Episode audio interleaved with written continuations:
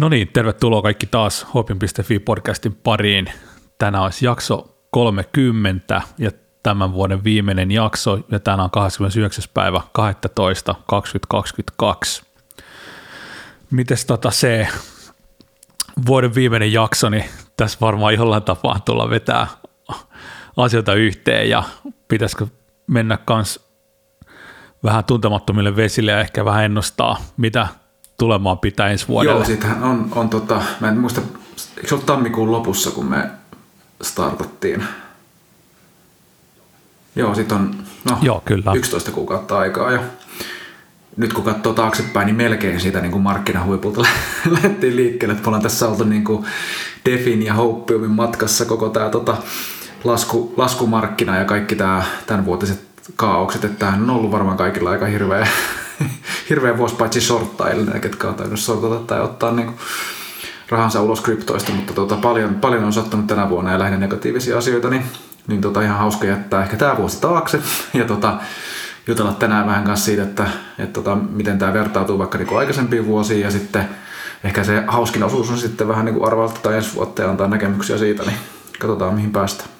Joo, no tehdäänkö sille, että vielä viimeisen kerran tänä vuonna, niin missä me mennään näin hinnallisesti, jos puhutaan Bitcoinista ja Ethereumista ja onko jotain muita, eli tavallaan missä markkina menee tällä hetkellä. Kaivetaan tähän numerota taas esiin, niin, niin tota, Bitcoin menee tässä tällä hetkellä 16 550 dollaria kappaleelta ja Ethereum 1193 dollaria kappaleelta. Pikkasen ollaan tultu tuota, tässähän me ollaan heiluttu tässä niin kuin ympäristössä nyt muutaman prosentin sisällä jo pitkään. Ja... Joo, enemmän tai vähemmän. Joo, mä katson, onko tässä mitään semmoista niin kuin esiin nostamista. Ehkä toi, toi tota FTX-romahdukseen liittynyt niin kuin Solanan romahdus, niin se on aika merkittävää, että Solana oli pitkään siellä top 10 ja nyt Solana on tippunut market capilta, se on 19 ja market cap on 3,5 miljardia edelleenkin, mutta tuota, tippunut aika rankasti. Niin. Joo, yllättävän hyvin se Solanan hinta pitää, sitä mä oon ihmetellyt. Että se on kuitenkin siinä kympin, ne okei nyt se on alle kympin, nyt se on 9,5 dollaria. Mutta ottaa huomioon tosiaan kaikki tämä, mitä siellä tapahtuu ja vähän tätä joukkopakoa ja muuta, niin niin yllättävän hyvin tämä hinta on kuitenkin pitänyt. Että jos vertaa vaikka avalanssiin, niin, niin tota, se otti silloin, kun tuli tämä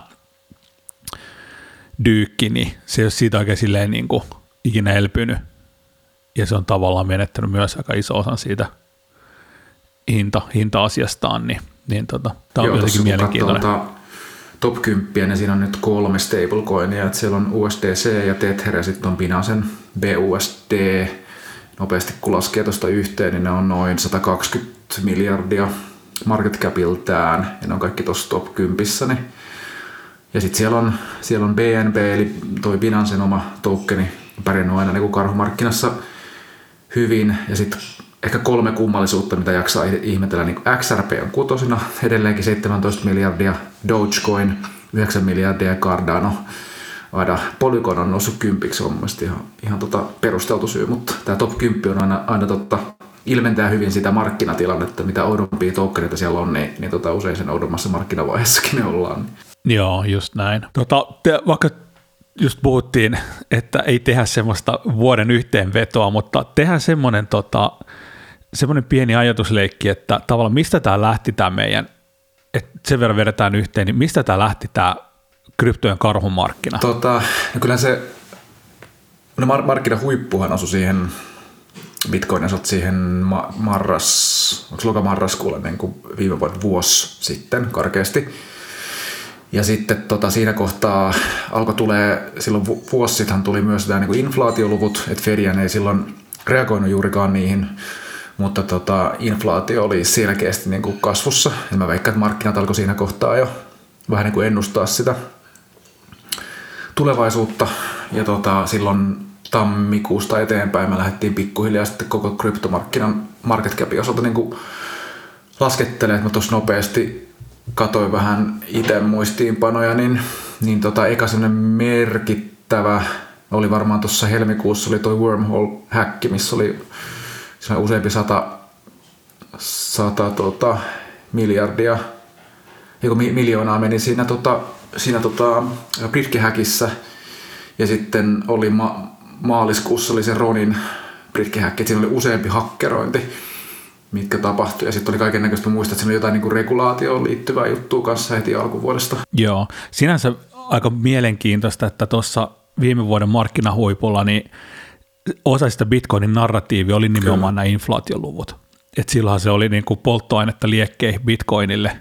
Se, kun ne luvut näytti olevan pahempia kuin miten ne oikeasti on, ja nythän me tiedetään, että ne on itse asiassa ollut moninkertaisia siihen, mitä on julkisuuteen tota kerrottu, mutta niin se vaan muuttui. Se ei ollutkaan sitten tota se sateen tekijä, se inflaatio. Silloin loka, loka-marraskuussahan suurin osa oli vielä ihan sata varmaa siitä, että vuodenvaihteeseen mennessä mennään sataan tuhanteen niin kuin bitcoinin osalta.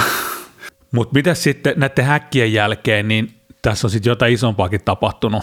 Et, et siinä on varmaan ollut kaikki nämä, tavallaan se yhteisvaikutus, että on ollut häkkejä ja sitten muita, ja sitten oli kaikki nämä Wonderlandien ja näiden ja tota, jälkipyykit. Itselle jotenkin se alkoi se lasku siitä, siitä tota Wonderlandista, ja sitten alkoi siitä, että toi ää, se Wonderlandin tilanteen johdosta, ja sitten kun se se toi, nyt lyö tyhjää tää, ei sufi, vaan toi sivu. Si- sivu, sivu, oh, sivutapaus silloin paljastui, olisiko, olisiko se olisi maaliskuun huitteilla, että tämä tuomittu rikollinen oli ollut mukana siinä Wonderland-projektissa, minkä johdosta sitten taas Dani jättäytyi pois siitä niin kuin Andren Solidly-projektista ja Daninhan piti olla siinä se kasvo, ketä niin kuin markkinoi sitä. Ja Andre jäi niin kuin vähän niin kuin yksin sen kanssa. Ja se oli, se oli devaaja ja se ei oikein tiedä mitä se tekee niin kuin se markkinan näkökulmasta. Ja sitten se siitä pois. Ja sitten siinä kohtaa, kun oli nämä kaksi isoa hakkerointia ja sitten nämä niin kuin, osa näistä kehittäjistä paljastuu niin kuin rikollisiksi ja vedättäjiksi, niin alkoi tavallaan niin kuin paljastua asioita. Ja sitten varmaan se, se merkittävin oli sitten siihen Terran USTn hintapekiin liittynyt tilanne, että kun se alkoi vähän liikkumaan ja elämään, ja sitä alettiin tukemaan, niin sitten alkoi se tavallaan se pako sieltä Terran ekosysteemistä siinä huhti-toukokuussa, niin se Terran romahdus oli varmaan se, mikä niin sit käynnisti tämän korttitalon, että kun siellä oli niin paljon sitten tota eri tahojen ja sijoittajien rahaa kiinni, ja kun se pako alkaa siitä, niin sitten raha pakenee niin kuin koko ajan pois eri palveluista ja sitten se korttitalo lähti romahtaa siitä ja sitten sen jälkeen tuli oikeastaan kaikki tämä mitä kesän aikana tuli nämä kaikki tota, alameret ja triesit ja, ja tota, Voyagerit ja Celsiukset ja kaikki muut, että sitten niitä alkoi kaatumaan niin kuin viikko toisensa jälkeen. Niin. Mitäs sä oot elänyt sen edellisenkin karhumarkkinan läpi tälle Defin näkökulmasta, niin miten sä tota, luonnehtisit tätä tämänhetkistä tilannetta tai jos vedetään vähän sellaisia, niin kuin, että voiko historiasta oppia mitään, mitä me voitaisiin nyt tavallaan, kun me eletään tätä kryptotalvea, niin niin tota, mitäs me voitaisiin ottaa jotain viisauksia tavalla edellisistä karhumarkkinoista? Tota, joo, se onkin ihan hyvä, hyvä pointti. Ehkä sellainen tarkennus, että Devihän ei ollut silloin olemassa silloin 2018-2019, se on niin nuori ala, mutta jos vertaa tavallaan siihen silloiseen kryptomarkkinaan, niin, niin tota... Joo, hei semmoinen, mä keskeytän vähän, toki Defiä ei ole ollut, mutta tavallaan loppuko se talvi siihen Defin no tulemiseen? No, joo. Jo, joo, no siis se 2017 nousuhan pohjautui pitkälti tähän ikomaniaan, missä erityyppiset projektit julkaisi Siis ne keksi tavallaan niin kuin reaalimaailmasta käyttökohteita lohkoketjulle, että laitetaan tämä asia lohkoketjuun, laitetaan siihen token ja nyt sä voit ostaa etukäteen niitä tokeneita ja sitten ne projektit pyrkii rahoittaa sitä omaa tulevaa toimintaansa sillä niin kuin token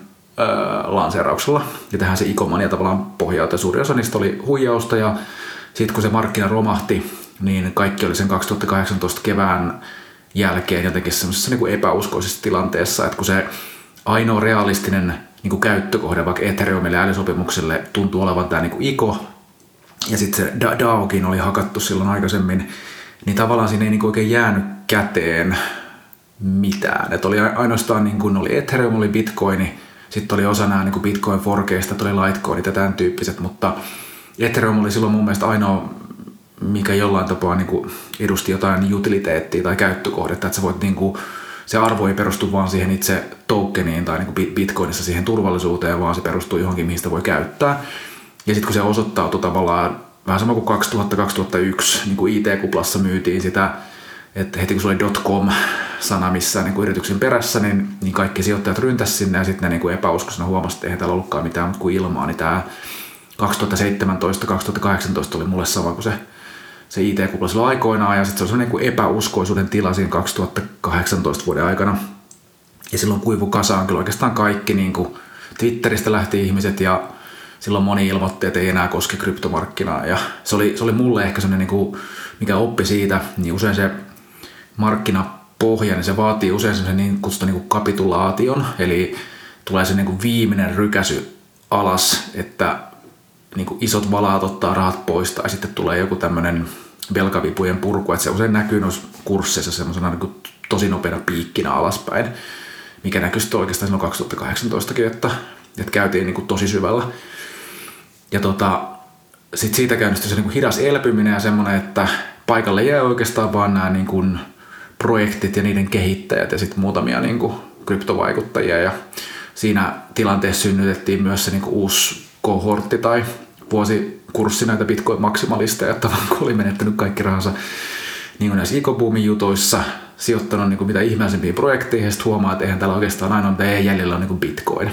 Ja sitten aika moni sijoittajista sieltä niin kuin joko lähti kokonaan pois kryptoista tai siirtyi bitcoiniin. Tämä olisi mielenkiintoista tietää, että mikä sun oma fiilis oli tuohon aikaan, että, että olit se tavallaan, sulla kuitenkin sijoitus näkemystä ja tietämystä, niin oliko sulla oma fiilis semmoinen, että okei, nyt tämä on nähty? No kyllä mä siis silloin, mä myin silloin 2018 niin kuin sen romahduksen jälkeen, että mulla oli Coinbaseissa tota, kaiken näköisiä oli, sitten oli Iotaa ja, ja tota, oli Tronia ja kaikkea näitä niin kuin sen aikaisia kolikoita ja Filecoineja ja tämän tyyppisiä. Ja tota, sitten mä niin myin suurimman osan pois jollain 90 pinnan tappiolla, että nehän kävi korkealla ja sitten tuli alaspäin. Ja mä en tiedä, paljonko mä menetin siinä rahaa niin kuin sisälaitetusta summasta, mutta jäljelle jäi lähinnä niin Ethereumia ja Bitcoinia. Ja sitten mä tietysti jäin seuraamaan sitä, että kun se edelleenkin kiinnosti ja se, mitä Ethereum oli rakentamassa, niin kyllä mä niin edelleenkin olin innoissaan siitä, mutta mua vaan harmitti se, että, niin kuin, että no ei oikein keksitty mitään järkeviä käyttökohteita sillä, että tämä tuntuu olevan niin kuin, vielä isosti se niin kuin raha edellä tehtyä sijoittamista. Et mietittiin vaan se, että mistä saadaan niin pumpattua rahaa, että ketään ei kiinnostunut niin se teknologia. Mutta en mä sillä niin ollut hirveän monessa projektissa mukana. Et kyllä mä muistan, että Cardano ADA tuli ostettua silloin jollain 15 sentillä XRPtä niin kuin kanssa ihan muutamalla kymmenellä sentillä, en muista tarkalleen summia. Mutta sitten kun aina niin karhumarkkinassa on tämmöisiä niin, niin kutsuttu tämmöisiä lyhyitä bullraneja, että niin kuin usein nähdään 5-6 kappaletta semmoista niin 2-30 pinnan nousua, niin sitten mä aina niin katsoin, että nyt, nyt pääsee näistä eroja ja myyn niitä. Että se oli semmoista odot, odottelua. Ei sitä oikein niin kuin, sen aikainen tunnelma ei ollut mitään muuta kuin vaan semmoista, että, että aha, no tä, tässä tämä nyt oli ja sitten treidailla näitä pikkukolikoita. Ja tota, sitten silloin 2019, kun tuli Uniswap, niin sitten se, se DeFi-kesä käynnistyi tavallaan siitä, että alkoi tulla oikeat utiliteettia ja oikeat palveluita. Että Compoundikin oli ollut olemassa, mutta sitten kun ne julkaisi oman tokenin, niin sitten ymmärrettiin, että hei, mehän voidaan näillä omalla tokenilla – niin kuin lahjoa sitä, että ihmiset tuo sinne likviditeettiin ja maksaa sillä niin kuin se likviditeetin tuomisesta ja sitten kaikki muutkin projektit tavallaan tajus tämän. Että mehän voidaan niin kuin mintata omaa tokenia, maksaa sillä, että ihmiset tuo likviditeettiä ja sitten uskottiin siihen, että se niin kuin bootstrappaa itsensä se palvelu pystyy sillä. Että sitten kun se on tarpeeksi iso, niin sitten ei tarvitse välttämättä niin kuin mintata niitä omia tokeneita enää niin paljon ja sitten siitä käynnistyi 2020 se defi-kesä niin sanotusti. Sulle ei itselläsi tullut semmoista, että nyt pillit pussia, tämä oli tässä näin. Öö, varmaan mä niinku ehkä huomiosta tai kiinnostuksesta varmaan hävisi puolet, että et kyllähän mä niinku seurasin ja olin mukana, mutta tavallaan se, se jos vertaa niinku tämänhetkiseen tilanteeseen, vaikka kuinka paljon käyttää aikaa ja millaiset yhteisöt täällä on, niin ei sitä voi niinku oikein mitenkään verrata. Et se, se oli vähän niin kuin semmoinen, mihin mä oikein vertaisin. Vähän sama kuin, että olisi pelannut nettipokeria aktiivisesti ja sitten olisi hävinnyt se nettipokerissa niin kuin kaikki rahansa ja tota, sitten jatkaisi vaan niin kuin, käy viikonloppuisin vähän pelailemassa. Niin se oli vähän sellaista, että käy viikonloppuisin pelailemassa ja seuraa vähän Twitteriä, mitä tapahtuu siellä. Ja sitten Bitcoin Talkhan oli silloin se pääasiallinen kanava, missä niin käytiin keskustelua ja Reddit oli kanssa aktiivinen. Niin se oli vähän niin kuin sitä keskustelua ja osallistui siihen, mutta olihan se niin kuin, jos miettii ajankäyttöä, niin huomattavasti pienempää kuin tällä hetkellä. Joo, nämä on mielenkiintoisia. Tavallaan jos ei se vaikka historia toistakaan itseään, niin kyllä se on paljon samanlaisia, samantyyppisiä ilmiöitä Ehkä semmoinen huomio vielä, niin kuin uusille sijoittajille, niin tuolla, mä en tiedä toimiko CoinGecko tällaista ominaisuutta, mutta ainakin CoinMarketCapissa on sellainen ominaisuus, että voi mennä katsoa tietyn päivämäärän niin kuin tilannetta noista kryptotoukkereista, että mitkä on siinä top 10 tai top 20 tai top 100, niin kannattaa mennä sillä aikakoneella katsomaan vaikka 2018 tilannetta tai 2019 tilannetta, niin huomaa, että siellä ei ihan hirveän monta niin tunnistettavaa projektia ole. Niin tota, tässä seuraavassakin karhu- tai härkämarkkinassa niin tulee nousemaan taas kokonaan uuden tyyppisiä projekteja ja tulee ihan uuden tyyppiset ponsit ja puhallukset ja huijaukset ja näin, että, että kannattaa olla tavallaan niin kuin tarkkana, että mihin projekteihin sitoutuu tämän karhumarkkinan ajan. Sen, sen toisaalta, positiivinen puoli on se, että, niin kuin, että projektit harvoin kuolee niin kuin kokonaan. Että tässä nyt on vaikka kuinka paljon esimerkkejä, mutta vaikka Ethereum Classic, mikä on tavallaan se DAO-hakki ja edeltävä Ethereum-ketju, niin se on edelleenkin voimissaan. Siellä ihmiset treidaa sitä, ei siellä juurikaan mitään käyttökohteita eikä siihen rakenneta mitään. Terrasta jäi voimaan sekä niin classic-versio että tämä uusi versio. Niissä on edelläkin molemmissa niin kuin. Että sinne niin kuin, se projekti ei aina kuule kokonaan pois, että sinne jää se tietty kannattajakunta. Mutta joka tapauksessa kannattaa olla niin tarkkana sen suhteen, että minkä projektin nousuun uskoo niin tavallaan seuraavassa härkämarkkinassa. Ja sitten toisaalta niin kuin ne isoimmat rahat tässä niin kuin vuosi sitten tehtiin sijoittamalla silloin 2019, kun markkina oli täysin kuollut ja ketään ei uskonut mihinkään. Ja nyt tulee vaikka lennosta tulee mieleen toi Solana, että Ethereumilla oli tämä Solana moment silloin, silloin tota koronadipin aikaa, kun tippui, tai anteeksi, 2018 tippui 80 vai tippuiko se 30 dollaria, mä muista mihin se tippui, mutta siis ihan poskettuma alas. Niin ihan samalla lailla niin kuin Solana Solana haukutaan nyt niin kuolleeksi, mitä se voi hyvin ollakin. Sehän voi olla tavallaan, että noin Aptokset ja muut niin yliajaa siitä. Mutta siis mä haen vaan sitä niin tunnelmaa, semmoista sentimenttiä, että, että tota, se tunne, mikä vaikka itselle herää niin kuin Solanan suhteen, kuinka niin kuin ahdistavalta se tuntuu sijoittaa siihen, niin se sama tunne oli niin kuin Ethereumin suhteen niin kuin silloin edellisessä karhumarkkinassa. Kannattaa vain tunnistaa se, että, että ne voittajat ei ole mitään semmoiset, että sä nyt näkisit varmasti, että no tämähän on ihan selvä, että miten tämä voi olla näin edullinen tällä hetkellä. Että se, se niin karhumarkkinassa sijoittaminen on, on aika vaikeaa, mutta sieltä, sieltä tulee olemaan sitten ne seuraavat 10, 20, 50 x nousut. Niin tota, se, se isoimmat voitot tehdään niin tässä, tässä tilanteessa. No mutta olisiko tästä sitten hyvä aasinsilta, niin tota, nyt tavallaan kun ollaan vähän käyty sitä taustaa läpi, niin tässä vähän aikaa sitten ilmestyi tämä Messarin tota, raportti kryptoista vuodelle 2022, ja tota, tämä on ollut tosi mielenkiintoista luettavaa. Tämä on itse tämä Rajan Selkis, joka tavallaan niin kuin henkilöityy tähän, vaikka onhan tätä kirjoittanut, tai tätä sisältöä on tähän luonut monikin, mutta tota, se tavallaan henkilöityy tähän Rajan Selkisiin, niin se on ihan hyvä se Twitter-tili, sekin on tosi aktiivinen ja siellä on mielenkiintoista keskustelua aina, niin, niin, niin. Meillä oli tästä muutamia nostoja tästä Messari kryptoraportista, niin mitäs ne oli? Joo, siis se oli, se kannattaa käydä lukemassa, on vaivaiset 180 sivua. Et mä silloin viime vuonna, kun se ilmestyi kanssa, mä en tiedä, onko Rajan tehnyt sitä aikaisemmin, mutta niin kuin vuosi sitten tehdyt ennustuksethan piti aika hyvin paikkansa, mutta se oli, muistan kuinka hassu se oli lukea sitä Rajanin tekstiä silloin, kun se ennusteli tuota inflaation kasvua ja tulevaa romahdusta ja karhumarkkinaa ja tämän tyyppistä, kun oli vielä semmoista tiettyä hehkua jäljellä siitä sitä, että toivottiin sitä bitcoinin sadan tonnin hintaylitystä ja tämän tyyppistä. Mutta se oli ihan hyvää, hyvää niin kuin arkirealismia tuohon sijoittamiseen. Mutta siinä oli ihan hyviä pointteja. Että ehkä siitä, jos niin kuin summaa yhteen, voidaan tietysti nostaa näitä omia ajatuksia kanssa ensi vuodesta, mutta summaa on tietty niin kuin makroepävarmuus, että niin kuin ennustaminen on nyt vielä vaikeampaa kuin oli vuosi sitten, koska tässä on tullut niin kuin sodat ja inflaatiot ja Kiinan tilanteet ja kaikki tämän tyyppistä on tullut tähän niin päälle ja ne pitkälti niin kuin heiluttaa häntä tätä koiraa tällä hetkellä, niin ainakin semmoinen fiilis mulle, että mitä itse nostin tuohon niin omiin veikkauksiin, niin se ensi vuodesta tulee varmaan sen regulaatiovuosi.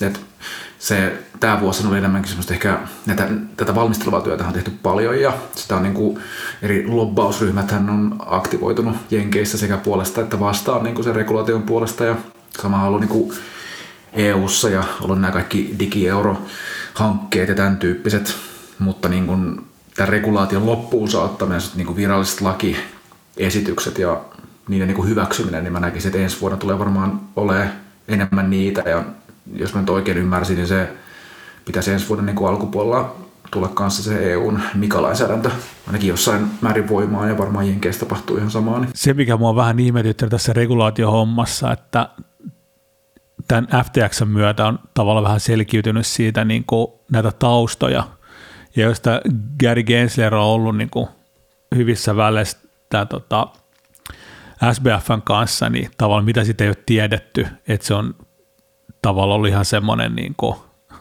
ihan niin kuin korttitalo se koko FTX-systeemi.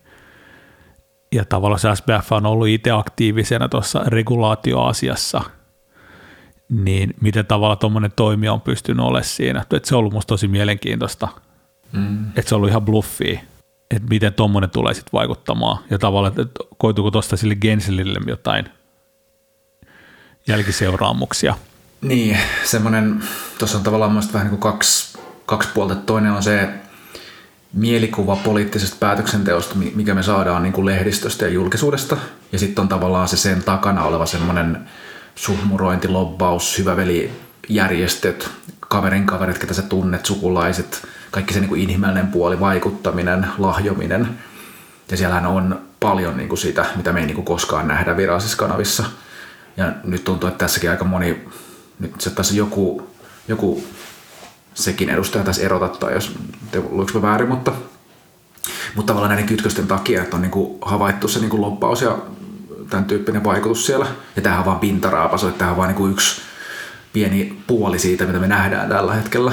Mutta kuinka paljon siellä tapahtuu semmoista No ensinnäkin niin vaan Kenslerin suhteen sillä on ollut ilmeisesti haluja päästä sitten tähän niin kuin Treasuriin Janet Jellenin tilalle ja se optimoi sitä omaa poliittista uraa. Että jos sä tavallaan teet näitä sekin päätöksiä poliittisen uran näkökulmasta, niin miten se vaikuttaa niihin, että mitä päätöksiä siellä tehdään. Että vaikka just tämä Kardashianin, mikä se oli se Ethereum, muista mikä se Ethereum Maximum vai mikä se kolikon nimi oli, että kun ne sai siitä niin kuin muutaman miljoonan sakot ja sitten tämä SPFn keissi on niin kuin taputeltu ja siellä on niin kuin tehty näitä erityyppisiä soppareita, niin kyllähän tämä vie aika paljon varmaan uskoa siihen niin kuin poliittiseen päätöksentekoon ja ylipäätänsä niin kuin oikeuden, että mikä on niin kuin oikein. Ja osaltaan se mun mielestä alleviivaa sitten toisaalta niin kuin lohkoketjua ja sen merkitystä, että data on avointa ja se on julkista ja ihmiset pääsee vaikuttaa ja meillä on omistajuus niistä asioista niin pitkällä aikavälillä nämä varmaan niin sataa joka tapauksessa niin defi ja kryptojen laariin, mutta se on vaan niin ikävää, että se pitää mennä tämän tyyppistä niin paljastusten kautta. Mutta en mä usko, että sieltä siltikään niin kaikki on millään tapaa vielä paljastunut, siellä on paljon, paljon kaiken näköistä, mitä me ei koskaan nähdä. Joo, varmasti, mutta et, et tavallaan mm. näinkin paljon on tullut ilmi, se on musta jännää, että tavallaan ja sitten miten tavallaan just, tälleen, niin kuin, just tätä hyvä, hyvä veliverkostoa, se on aika paljon, että vaan niin kuin juteltu ja ihmetelty, että no taas varmaan ihan hyvä että siellä semmoista substanssitekemistä tuntuu olevan aika vähän, mikä mua vähän ihmetyttää. Kuitenkin puhutaan niin kuin valtavista summista ja niin kuin tavallaan kokonaisesta niin kuin teollisuuden alasta jo. Mutta tota, tähän samaan hengenvetoon, niin tolle ihan mielenkiintoinen tavallaan tämä grayscalinkin tilanne, että, että se on vähän niin kuin silloin mm. jalka kummassakin laarissa, että, että tuleeko se sitten jotenkin vaikuttamaan tähän, tähän kaikkeen. Itse asiassa oliko tässä messarissa ei tainnut olla mitään suuremmin tästä tota Grayscalein. Kyllä siinä muistaakseni Sex-osiossa jotain sivuttiin, mutta ei sitä kauhean, siinä käytiin vähän niin kuin tätä koko romahdusta läpi, niin sivuttiin sitä lyhyesti muutamalla kappaleella, mutta tietysti vahvat loppaukset käynnissä, niin kuin, että se, mikä on sitten toisaalta ehkä vähän surullistakin, että semmoisen niin hajautetun lohkoketjun tai niiden projektien niin kuin da, DAOthan niin kuin ei pysty olemaan loppaamassa oikein ketään, että sitten sit ne keskitytyt toimijat – ketä vastaan, tai vastaan, mutta siis minkä vastapainoksi näitä asioita ollaan rakentamassa, niin niillä on kuitenkin se iso raha käytössä, niillä on ne suhteet, niillä on ne lobbausjärjestöt ja kaikki tämän tyyppiset, ja sitten kryptoprojekteilla nyt on to- toki Jenkeissäkin on kymmeniä kautta satoja järjestöjä, mutta en mä usko, että onko ne niin voimakkaita kuitenkaan sitten kuin nämä Grayscalein tyyppiset. Niin. Totta, mutta hei, tässä nyt kun päästiin tähän tota, tämmöisiin tulevaisuuden ihmettelyihin, niin voitaisiin ehkä vähän jutella podcastinkin äh, tulevaisuudesta – Eli nyt on tosiaan vuoden, vuoden verran tätä tehty, ja tässä on ollut tälleen niin kuin mikrokokeiluja, eri asioita, eri aiheita, ja, ja, tota, ja, ja erityyppisiä jos ei nyt sisältö, niin ainakin erilaisia aiheita on yritetty käydä mahdollisimman paljon läpi ja, ja tota, me totta kai halutaan kehittää tätä ja ensi vuosi mennään taas niin kuin ihan uusin, uusin kujein, niin tota, nyt saisi tavallaan muutkin ehdotella sitten, että mitä on ollut hyvää ja huonoa ja, ja mielellä otetaan vastaan, että mihin suuntaan viedään podcastia. Tota, joo, mä voisin muutaman oman mielipiteen kertoa hoppiumista ja ehkä ensi vuodesta omia ajatuksia ja näin, mutta siis just tuossa juttelin yhden tutun kanssa siitä Defi Suomi starttasi vasta vähän yli vuosi sitten, niin kuin silloin Telegram-ryhmänä silloin viime vuoden marraskuussa, sitten mä just muistelin siitä, että onko sitten kaksi vai kolme vuotta aikaa, kun tästä starttasi, että se pitää kyllä niin paikkansa, että kryptomarkkinalla oikeasti niin kuukaudet on vuosia. Et tuntuu, että olisi niin tosi pitkään ollut, mutta ei sitten kuin vasta vuosia. Puoli vuotta sitten silloin keväällä starttasin defisuomi.fi blogin, mihin on tullut nyt sitten uutiskirjan tilaajia ja seuraajia ja on kaiken näköistä niin siihen rakentunut, että se on ollut ihan kiva ollut tätä niin rakentamassa ja nyt yritetään vaan jaksaa sen Defi Suomenkin osalta tämän, tämän karhumarkkinan ylittäjä näin ja auttaa suomalaisia niin kuin sijoittajia välttää niin kuin isompia huijauksia ja opettaa, että miten, miten tuota Defi-markkinaa voisi ottaa ja minkä tyyppisiä palveluita siellä on käytettävissä näin. Ja on pyrkinyt sinnekin myös nostaa sitten näitä Hoppiumin jaksoja. Mutta tota, jos miettii Hoppiumin ensi vuotta, niin, niin tota, tähän on ollut tähän asti sellainen meille vähän niin kuin rupattelutuokio, että ollaan puhuttu niin kuin meitä mielenkiintoisista aiheista ja pyritty samalla niin kuin sit avaa vähän rautalangasta suomalaisille kuulille sitä, että mikä on vaikka lompakko ja miten tehdään sijoitustrategiaa ja miten lohkoketjut toimii, tämmöisiä niin perusasioita sitten puhuu ajankohtaisista asioista. Niin tätä jatketaan varmasti niin kuin ensi vuonna. Pyritään pitää kiinni siitä säännöllisyydestä, että tietysti aina sattuu elämäntilanteita tai muuta vastaavia, mutta ettei pystytä siihen, mutta pyrittäisiin siihen niin kuin noin kerran viikossa rytmiin, koska tässä kryptomarkkinassa kuukaudessa niin kuin on tapahtunut niin paljon, niin täytyisi olla kolmen tunnin jakso sitten kuukauden välein, aina kun käsittelee näitä, että pyritään pitää sitä niin kuin kerran viikossa, kerran kahdessa viikossa rytmistä. Mutta ehkä se kysymys teille kuulijoille on se, että, että minkä tyyppisiä aiheita te kaipaisitte. että toki jatketaan näiden perusjuttujen vääntämistä, mutta tota, kaipaatteko enemmän painoa sille päivän polttavalle asialle vai käsitelläänkö jotain isompia teemoja. Sitten jos tulee mieleen niin kuin vieraita, ketä haluaisitte tänne, voi olla yhtä hyvin täysin niin defiaa ja kryptoja vastustavia ihmisiä kuin niiden puolesta puhuvia ihmisiä, että mielellään niin käydään, käydään tota, molemmin puolin kolikkoon näitä mielipiteitä, että jos tulee niitä mieleen, niin saa vinkata ja saa myös meistä vinkata sitten näille ihmisille, ketä toivoisitte vieraaksi. Ja sitten ehkä semmoinen kysymys, mitä ollaan tuossa kanssa tota, Solderin kanssa mietitty on sitten niin kuin videohyödyntäminen. Että nythän nämä on tehty puhtaasti audiomuodossa, niin kuinka hyödylliseksi kokisitte sitä, että näette meidän pärstä tai tota, pystyy vaikka videolla näyttää jotain screenshotteja tai verkkosivuja, niin ollaan harkittu sit sitä omaa YouTube, YouTube-kanavaa, että antakaa ihmeessä sitäkin palautetta ja näin, mutta siis ens, ensi vuonna yritetään olla aktiivisempia, parempia ja, ja tota, tota, tehdä laadukkaampaa sisältöä, niin siihen se varmaan tiivistyy. Kyllä, Kyllä. enemmän Mutta siis se, ehkä vielä, se, se vielä ehkä sanoisin, että on saanut paljon palautetta myös tästä meidän formaatista, että on koettu aika hyödylliseksi tämmöinen suhteellisen vapaa keskustelu ja jutustelu, että pyritään välttää sitä, että meille ei tule edelleenkään mitään pitkiä alkujinglejä eikä tule mainoksia tai muuta semmoisia, mikä häiritsee sitä kuuntelukokemusta, niin tota, pyritään pitää tästä kiinni. Kyllä, ja mua itseäni henkilökohtaisesti ehdottomasti kiinnostaisi tämmöinen niin kuin enemmän pyörän pöydän keskustelu ja nimenomaan siitä, että olisi puolesta ja vastaan tyyppisiä haamoja. Että, ja siinä saisi varmaan hyvää keskustelua niin kuin puoli ja toisin. Että. Joo, joo. Niin oli vaan sanomassa, että jos joku kuulija on niin kuin jostain asiasta eri mieltä tai haluaa tulla haastamaan, niin siis älkää pelätkö ottaa yhteyttä, että niin kuin täällä keskustelee, tai täällä kiistelee asiat, ei ihmiset, että on, on ihan kiva niin kuin sparrailla vastakkaiseltakin puolelta asioita, niin, niin tota mieleen tämmöiset pyöreän pöydän tota, jaksot, missä olisi vaikka niin kuin neljä tai viisi tai kuusi ihmistä jutustelemassa, niin ne olisi kyllä tosi mielenkiintoisia kokeilla ensi vuonna.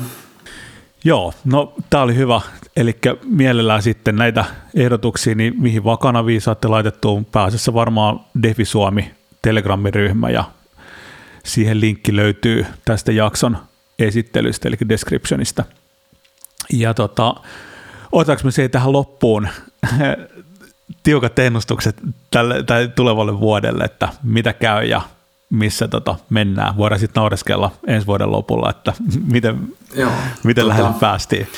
No jos mä tässä niinku omat, kiva kuulla sunkin näkemykset, mutta tota, no mä, mä en anna niinku Ethereumin tai Bitcoinin hintaa niinku vuoden päähän, koska se on vaikea tietää sitä yksittäistä niinku hintapistettä, mutta mä itse ennustan, että, että Bitcoin tulee, tai me tullaan vielä näkemään niinku markkinoiden tippumista, niin kuin usein tota, karhumarkkinassa tapahtuu, niin mä veikkaan, että Bitcoin tulee käymään tuolla 10 tonnin pinnassa.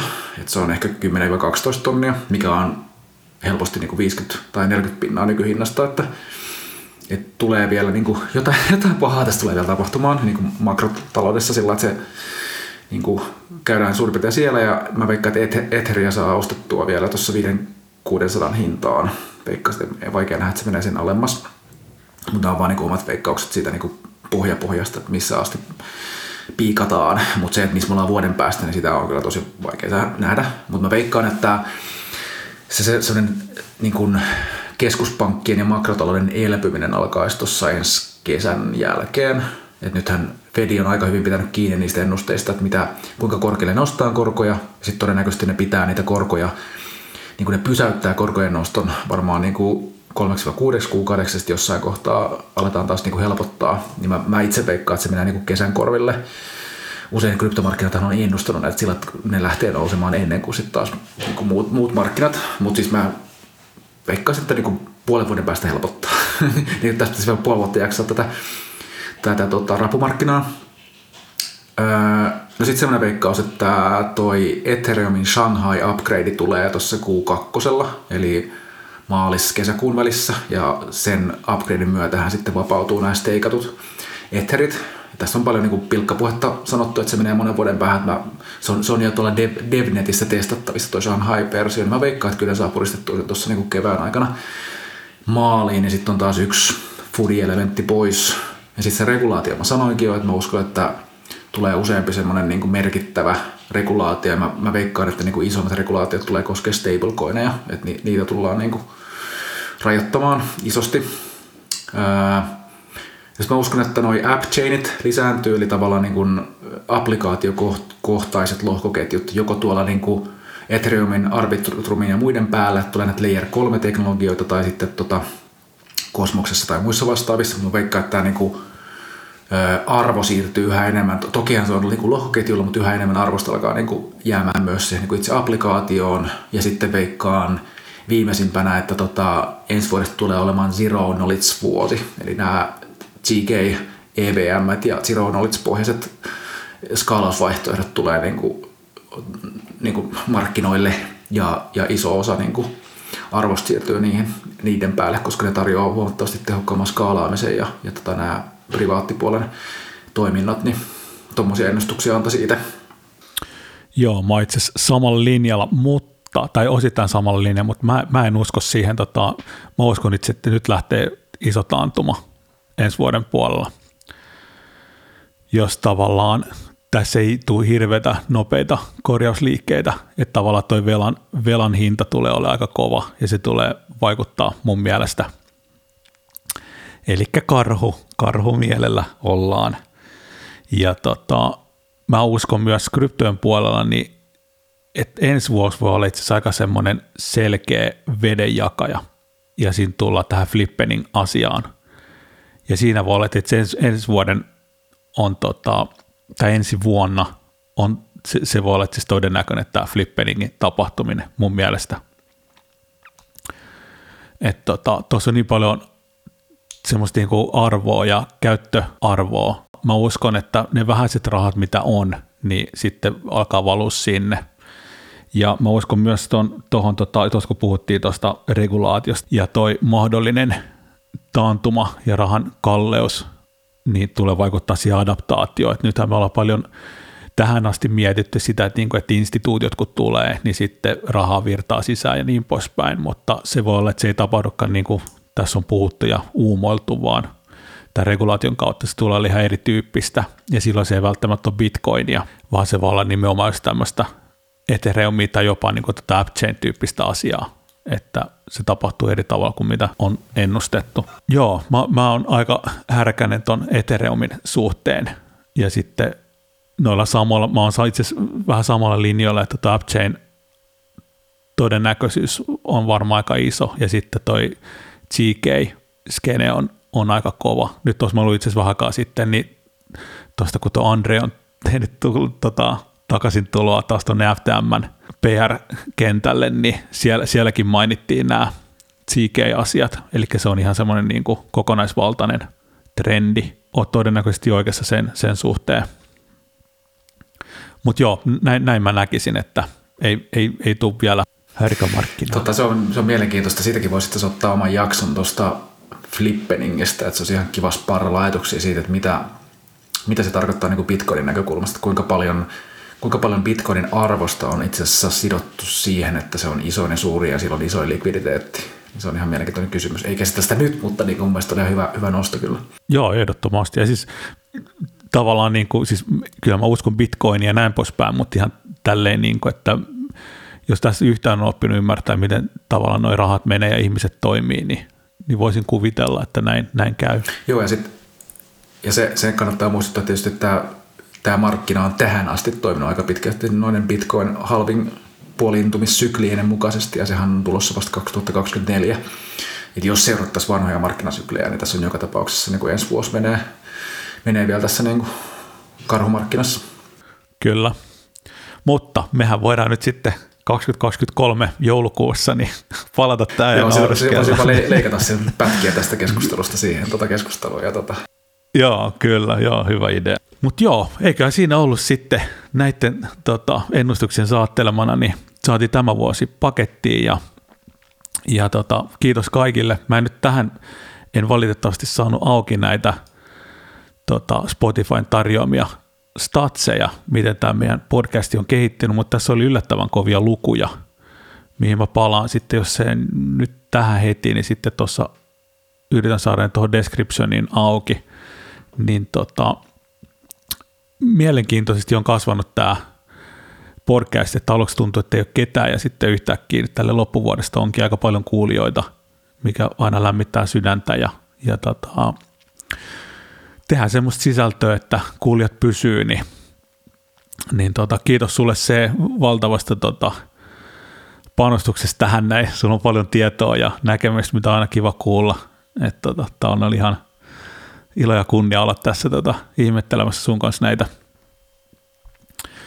Niin tota, mutta jos ei mitään, niin palatkaa tonne Defi Suomi Telegramin ryhmään ja mun puolesta kiitos Joo, kiitos ja hyvää uutta omastakin puolesta ja kiitos tästä vuoden matkasta. Tämä on ollut tosi opettavaista ja tosi mukava on ollut keskustella näistä asioista ja haluan kiittää kaikkia kuulijoita matkasta ja siitä, että olette ollut mukana ja tota, jatketaan tästä tota, ensi vuonna ja oikein mukavaa vuodenvaihdetta kaikille.